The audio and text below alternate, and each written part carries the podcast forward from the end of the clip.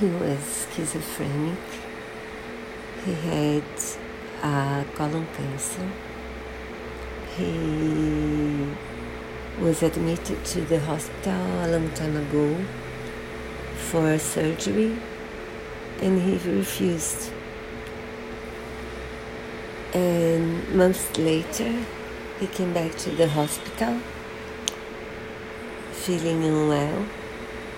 He had anemia, his cancer had grown, he was very thin, and he's also he was also refusing surgery.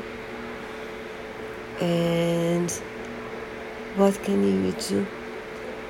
Uh, my mother was had also schizophrenia. She also refused um, surgery for a fracture. And is the was the mental disease um, making them um, make, make their decisions was it their own will? I believe in my mother's case it was her will but I'm not sure. So that's why I'm I won't I will always remember them. I hope he feels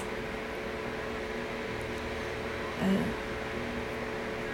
and feels well